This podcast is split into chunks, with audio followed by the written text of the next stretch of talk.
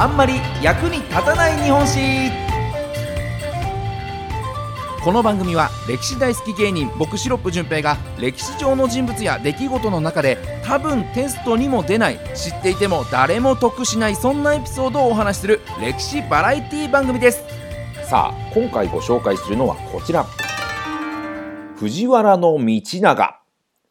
さあ、藤原道長といえばね、今年の大河ドラマ、光る君へでね、こう男性版主人公というところでね、えー、今、江本佑さんが演じていらっしゃいますけれども、まあ、この藤原道長、平安時代の貴族として知られています。もう娘たちをね、天皇に嫁がせて、子供を産ませて、で、次の天皇のおじいちゃんという立場になることで、こう、摂政とか関白といった重要なポストについて、こう、権力を掌握する。摂関政治と呼ばれるね、その政治の方法で平安貴族のトップに上り詰めた人物ということで、もう教科書でもね、しっかりとこう勉強したなと、覚えさせられたなという気がしますよね。ただなかなかこの時代って、こう、華々しい戦があってとかね、そういう感じじゃないんで、なかなかね、僕は入っていきづらかったんですけれども、どんな人物なのかな、今回の大河ドラマの予習として学んでみました。早速ご紹介してまいりましょう。本日の役立たずポイント、一つ目はこちら。弓矢に愛され、映画を極めた男。さあ、弓矢に愛されということでお伝えしましたが、まあ、先ほど言ったようにね、戦とかが多かった、そんな時代ではないですから、まあ、弓矢のね、名手だった、戦でめちゃくちゃ活躍したんだよとかって、そういうお話じゃないんですね。さあ、もともとのこの藤原道長さん、藤原の金家さんという、まあ、権力者の五男坊として生まれてきます。まあ、権力者の息子さんですから、まあ、親の七光、お父さんの七光で、お兄ちゃんたちもね、こうどんどんと出世していって、道長さんもそこそこのポストにはついていたんですね。ただ、この頃の家の制度というのは、こう長男がとにかく偉くて、で、五男坊なんていうとね、もうそれほどの出世はもう望めないよっていう、そんな時代だったんですよね。で、お父さんが亡くなって、次に権力を手にしたのは、長男の道隆さんだったんですけれども、で、えー、ある時ですね、この関白となった長男道隆さんの家で、弓矢の的当て大会みたいのがね、開催されることがありました。もういわゆる何でしょうね、平安フレンドパーク2とでもいうようなイベントでしょうかね。すいません、僕世代じゃないとわからないかもしれませんが。がね、まあ、そんなね、えー、道隆さんが、こう、こう主催した弓矢的当て大会の中で、こう、息子のコレチカという人物にですね、弓をこう、いさせて、で、周りの人たちが、いやー、さすが関白の息子さんっすよね。いや、もう天才じゃないですかね。みたいな、もうおべんちゃらを言う感じになってたというね。今の時代とあんま変わんないですよね。まあ、そういった会が催されてるところに、こう、道隆さんからすると、こう、弟である道長が現れまして、こう、主催者であるね、道隆が、まあ、あの、弟が来たし、あ、じゃあ、せっかく来たしね、お前、あの、これちか、うちの息子と、こう、道長で、この弓や的当て大会勝負してみたらいいんじゃねえか、みたいなことを言い出したんですね。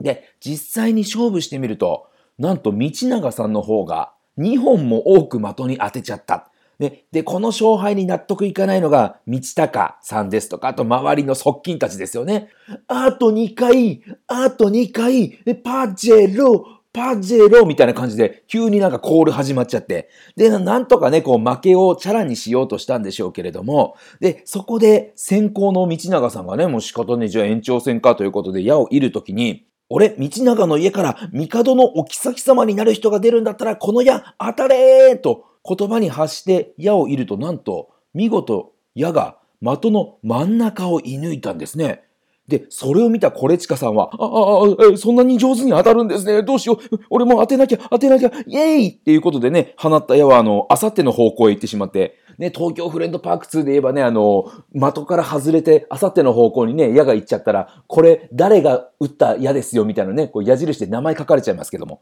そんな感じで、コレチカさんとんでもない方に撃ってしまったと。で、さらに、道長はね、もう一本撃つチャンスがあるんですね。その時には、こう、俺がいずれ摂政とか関白になるんだったらこの矢当たれーと言いながらまた矢を射ると、またもや矢は的の真ん中を射抜いたんですね。で、それを見て主催者である道隆さん、ね、お兄ちゃんの方はもう、ね、ちょっとメンツ潰されちゃってますから、はいはいはい、もう終わりです。はい、終わりです。何ですかこれ。え、全然面白くないんで、ね、もうやめますよ、みたいな。なんか急にやめさせて変な空気にしたというふうにね、言われてますけれども。まあ、とはいえ、まあ、時代はもう道隆さんの時代になってるわけで、五男のね、道長の立場っていうのは、矢が当たったところで大して変わらないんですけれども、その後、しばらくして道隆さんは病死。さらに、その後、関白になった他の兄もですね、こう病気、流行り病で亡くなって、ついに五男坊、道長の時代になるかなと思われたんですけれども、次の権力者には道長ではなく、先ほどのね、矢を失敗したやつ、ね、道高の息子である、これチカが収まるという流れが出来上がってたんですね。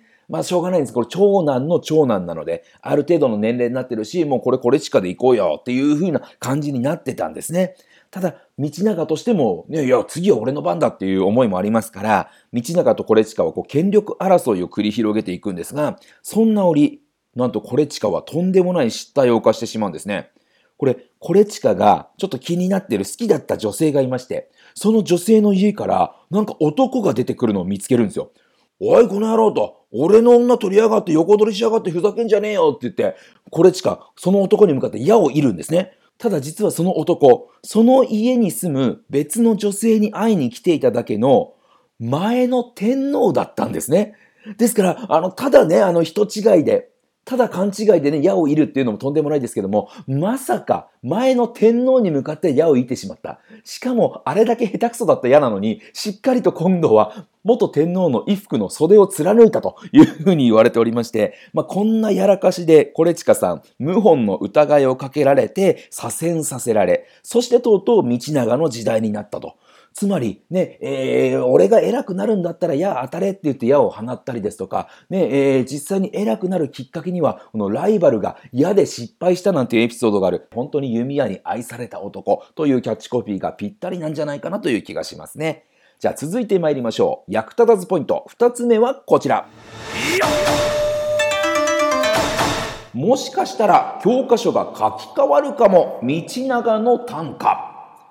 さあ、その後ね、えー、ライバルもいなくなりまして、もう自分の娘を天皇にどんどんどんどん嫁がせることで映画を極めていく道長なんですけれども、まあ、この道長が読んだ歌として有名なのがね、この世ば、我が世とぞ思う望月の、かけたることもなしと思えば、ね、非常に有名ですね。道長のこう三女が時の天皇にね、嫁いだ時に、まあ、他の上の二人ももう天皇に嫁いでたので、もう三人の娘がそれぞれ歴代の天皇に嫁いだということを喜ぶ意味で読んだ歌ということで知られるんですが、学校の授業ではね、この世は全て俺のもんだと、もう欠けることのない、もう満月のように完璧な人生だというふうなね、もうめちゃくちゃ調子乗った歌だというふうに習ったと思います。ただ、最近の研究では、また違った解釈っていう説も出てきてるんですよね。そもそものね、この世場のこの世っていうのが this world、この世界はっていう風にこう解釈しているんですけれども、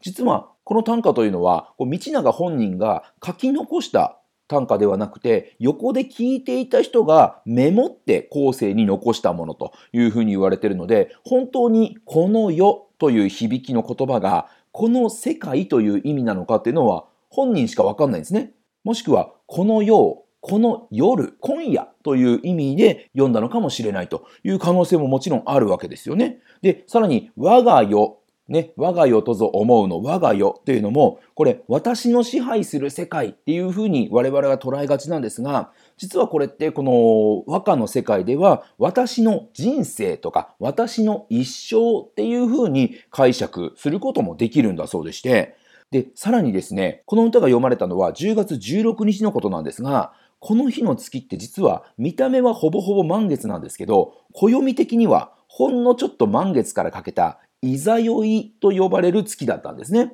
で、和歌の世界で、いざよいのことを満月と呼ぶのは、とっても不自然だというふうに考えられて、さらにこの頃の表現として、天皇のことを太陽を表す日、お日様の日っていうふうに表現して、その奥様である皇后をですね、え月、ね、日の反対ということで、月というふうにこう和歌で表現することが多かったと言われてるんですね。つまり、欠けることのない満月っていうのは空にある満月のことを読んでるんじゃなくて3人の娘が欠けることなく1人も欠けることなく月つまり皇后になったっていうことを表してるだけなんじゃないかと。ということでこのいくつかの解釈をトータルすると、ね、この世ば我が世とぞ思う餅つきの欠けたることもなしと思えば、というのは、いや、今夜は、もう私人生の最高の夜っすわ、と。もう娘たちが欠けることなく天皇に嫁いだんだから、っていう意味で、えー、解釈することもできちゃうわけですね。そう聞くと、調子こいた歌ってより、ただのいいパパの歌じゃないっていう気にもなってくるんですね。まあ、もちろん政治を動かすためにいいパパとしてのね、振る舞いだけではなかった道長さんですから、ね、もう俺の世だ !This is my world! みたいなね、えー、そんな調子に乗った意味で読んだ可能性ももちろん否定はできないんですが、本当の意味というのは、読んだ道長さんにしかわかんないことだよね。で、今、この時代になって和歌の解釈としては、こういうふうにも解釈できるよっていうふうに言われ始めているところからすると、さあ、今回の大河ドラマ、光る君へではね、どちらの道長像として描いていくのか、この歌をどの意味で読んだというふうに解釈させるのかというところもドラマの楽しみとして一つなんじゃないかなという気がしますね。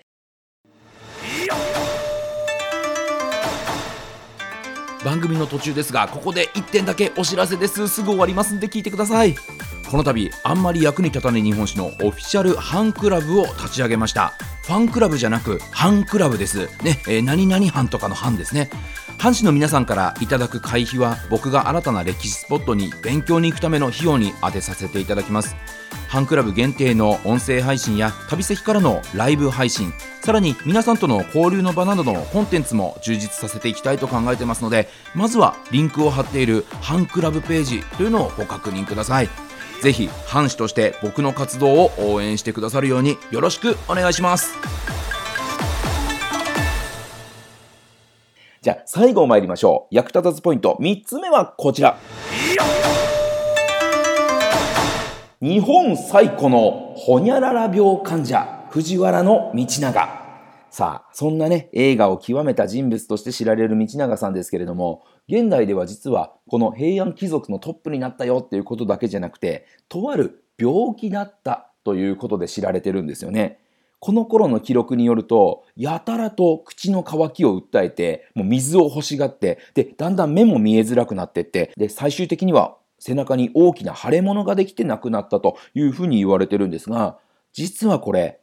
糖尿病の症状と一致してるんだそうですね。で、最後は糖尿病が原因で多臓器不全になって亡くなったというふうに今の、えー、研究では言われてるんですが、これね、この、まあ、よくね、1000年も前の人のね、死因、病気が糖尿病が原因なんじゃないかということをね、えー、判断できるなとは思うんですが、まあ、それだけね、細かく、えー、記録が残っていて、その記録によるともうまさに糖尿病の症状だということが、今の研究で明らかになってきてるんですが、ただ、映画を極めて贅沢な食生活を送ることができるようになった。ねだからそういった暮らしだったからね、糖尿病にもなりやすいわけですよ。さらに、その反面、で、お金持ちになった反面、政治争いでのストレスっていうのもやっぱり半端なかったんだろうなと。で、そういったことから、道長がこの糖尿病を患ってしまったというのは、なんかこう、わかる気がするな。なんか今の時代でもなんかその感覚ってわかるよなと。ねえ、ちょっと食生活不節制してるし、仕事でのストレスあって何かしら病気になってしまうっていうのは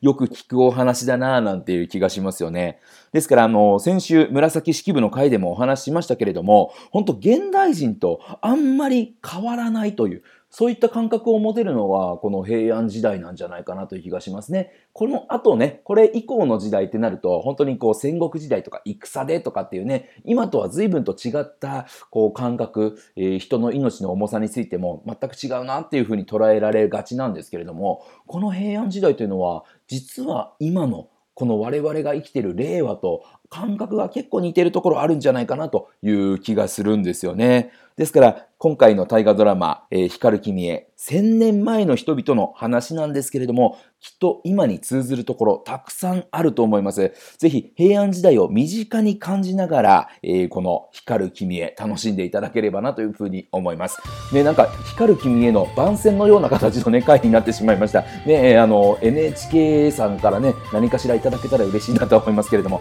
まあでもそんなね、えー、ちょっと僕もあまり得意ではなかった平安時代ですけれども、こう学んでいくと人間像、人物像というのはとっても分かりやすかったりするんじゃないかなという気がしますので、これを機により詳しく学んでいければなというふうに思います。ということで今回は藤原道長ご紹介しました。また来週お耳にかかりましょう。さよなら。